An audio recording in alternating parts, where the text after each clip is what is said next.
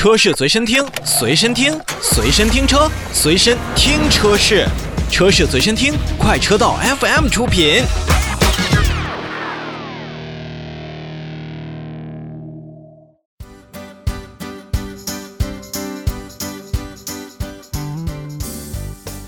欢迎回来，继续咱们今天的节目，我们来聚焦一下销量。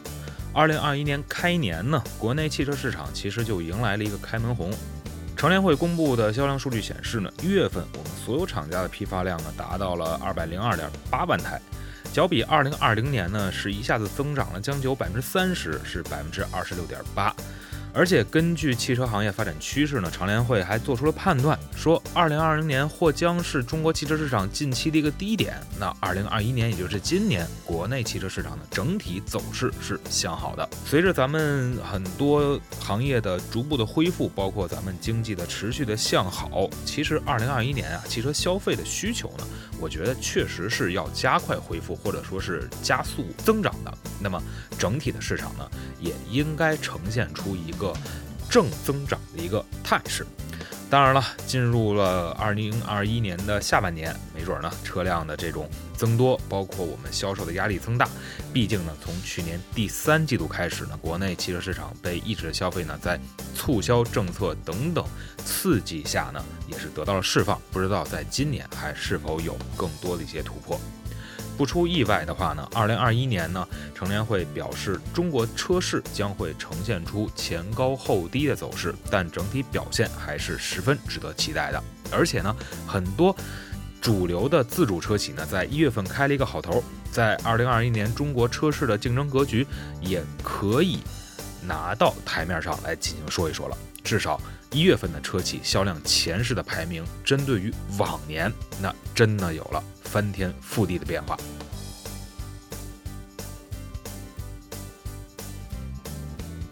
比如说，吉利、长安这两家自主品牌继续高歌猛进，上汽大众销量大跌，上汽通用的增幅呢也不是特别的明显。此消彼长之下，原来的呃前十的常客上汽大众和上汽通用已经被挤出了车企销量的前三，而吉利、长安。长城这样的，呃，我们国内的自主品牌的领头者，在销量排行榜上，我觉得有了一个非常不俗的表现。我们先来看一下前十的一个座次排位。那么一汽大众还是以一个非常明显的优势排名第一，此后是吉利、长安、上汽通用、长城、东风日产、广汽丰田、上汽大众、一汽丰田和广汽本田。那么前三甲当中呢，我们自主品牌占了俩，长城呢也是升至了第五，也就是说前五名当中，我们自主品牌已经占据了多半边天的一个位置。其实还是要说回排名榜首的一汽大众，一汽大众再次交出了一支独秀的月度销量，在二零二一年的一月份，一汽大众的批售销量超过了二十一万台，这是国内唯一一家月销突破二十万辆的一个车企。回头再看，二零二零年的最后一个月，十二月份，一汽大众的销量下滑，并且让出了月度销售冠军的情况下，就很容易分析出原因了。在去年年底，大众已经完成了自己的销售目标，在十二月份，那我就不放量了，那我基本上要把很多的订单攒在二零二一年的一月份来持续放出，主动下调了一个销售任务，也就是在整个的这种感觉上。有一个非常明显的，或者说是井喷型的一个形态。不过，较之于一汽大众比较华丽的数据呢，刚才咱们所提到的吉利、长安和长城，确实是让我们眼前一亮。在最近一段时间呢，国内自主品牌车企啊崛起的势头是相当相当迅猛的。虽然今年进入销量榜前十的自主品牌只有刚才咱们所提到的吉利、长安和长城三家，较之以往呢，可能看似名额少了，但是我们每一个车企的销量的这个数字，那真的也是相当不错。呃，先不说吉利、长安和长城，就算是通用五菱和奇瑞这两个车企，也是销量增幅高达百分之六十三点五七和四十八点九五，之后的表现呢，也是可以值得期待的。其实呢，要是评选当前或者说是一段时间当中我们市场关注程度最高的车企，那吉利呢可能会有一定的这种发言权。比如说，呃，重组力帆，比如说投资法拉第未来，比如说还有在去年就已经去布局的卫星项目，也都是在很多的圈层得到了大幅度的一个讨论。那么回归到车辆本身呢，像我们看到的 CMA 架构旗下的像星越 L 啊，经进行了一个官图的亮相。那虽然这款车型呢，在整个的原先星越这个车型当中，并不是特别的成功，因为当时是轿跑 SUV 嘛，它的这个市场的反响程度可以从叫好而不叫座来形容。但是回归到了传统的所谓的中型 SUV，或者说是大号的紧凑级 SUV。星越 L 对于 CMA 架构平台所打造的这款车型，吉利还是有了更多的一个期待。我们再来说说长安，长安自从在 CS75 出了 Plus 之后呢，那销量一下子就往上翻红了，而且呢，长安的 UNI 的系列也确实有了更多的一个担当的表现。那么在一月份的整体销量呢，也是接近于翻倍，达到了百分之九十二点五。那这是一个非常了不起的数字，同时呢，也在一定程度上也看出了在去年同期水平，长安到底经历了多么苦难的感觉。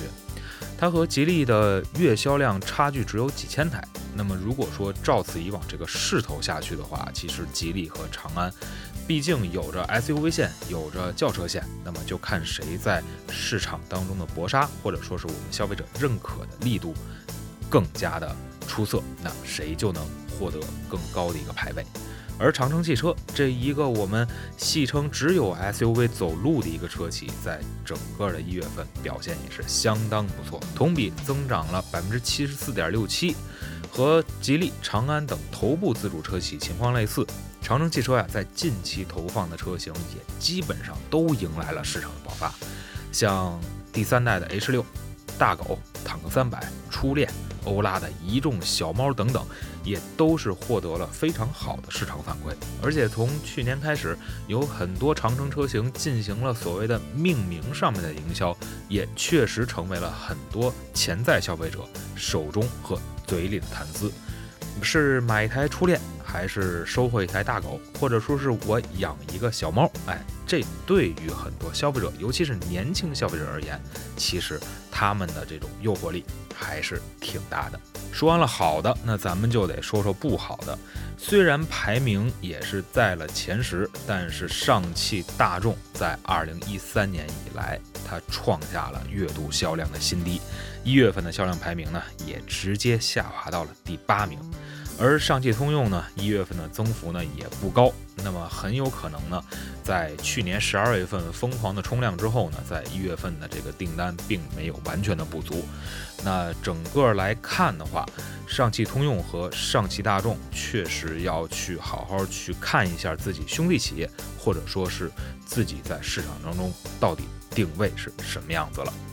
我们再来看一下像本田、日产和丰田这样的日系品牌。在这两年啊，日系品牌的稳定性，包括他们所推出的车辆的一些实用性，被很多的消费者所追捧。所以在整个的日系五大合资车企当中呢，那么在本田和丰田持续向好的时候，日产也慢慢慢慢站了出来，依旧是日系合资企业当中的销量领头者。一月份呢，东风日产销售了将近有十二万台车，同比增长了将近也有百分之二十七之多。旗下的轩逸家族在一月份交出了有五点八万辆的一个数字。虽然我们老说轩逸车型呢是老带新，老的确实卖得很好，新的呢确实卖的也并不如老的那么的出色，但毕竟这种。这样的上阵父子兵、打虎亲兄弟的做法，在国内车市来这么一套组合拳，尤其在家轿市场，还有着这么好的口碑，嗯，基本上没有敌手。至少从目前来看，我们并没有找到一个特别合适、能跟日产轩逸家族来去抗衡的这样一个车型。你可能说是雷凌，你可能说是卡罗拉，但是在整体的这个销量上来看的话，日产轩逸优惠多少？而雷凌和卡罗拉又分别在市场的终端售价能优惠多少？高下立判，消费者肯定还是愿意选择那个便宜的。总体来看呢，我们看到了整个品牌当中，嗯，很多热销的车型确实还是在持续热销，但是也能发现很多品牌在推出自己新品牌或者说一些新车型当中的一些新意。那么一月份的销量已经尘埃落定，一月份的座次已经排位。完毕，那么不知道二月份、三月份以及后续而来的二零二一年的车市走向会是什么样子，我们也会持续的期待。而在二一年准备买车的您，会去选择这销量前十车企当中的某一款车型吗？欢迎在节目之后跟我们留言互动。今天的节目到这里也要暂告一个段落，我们下期节目再见，拜拜。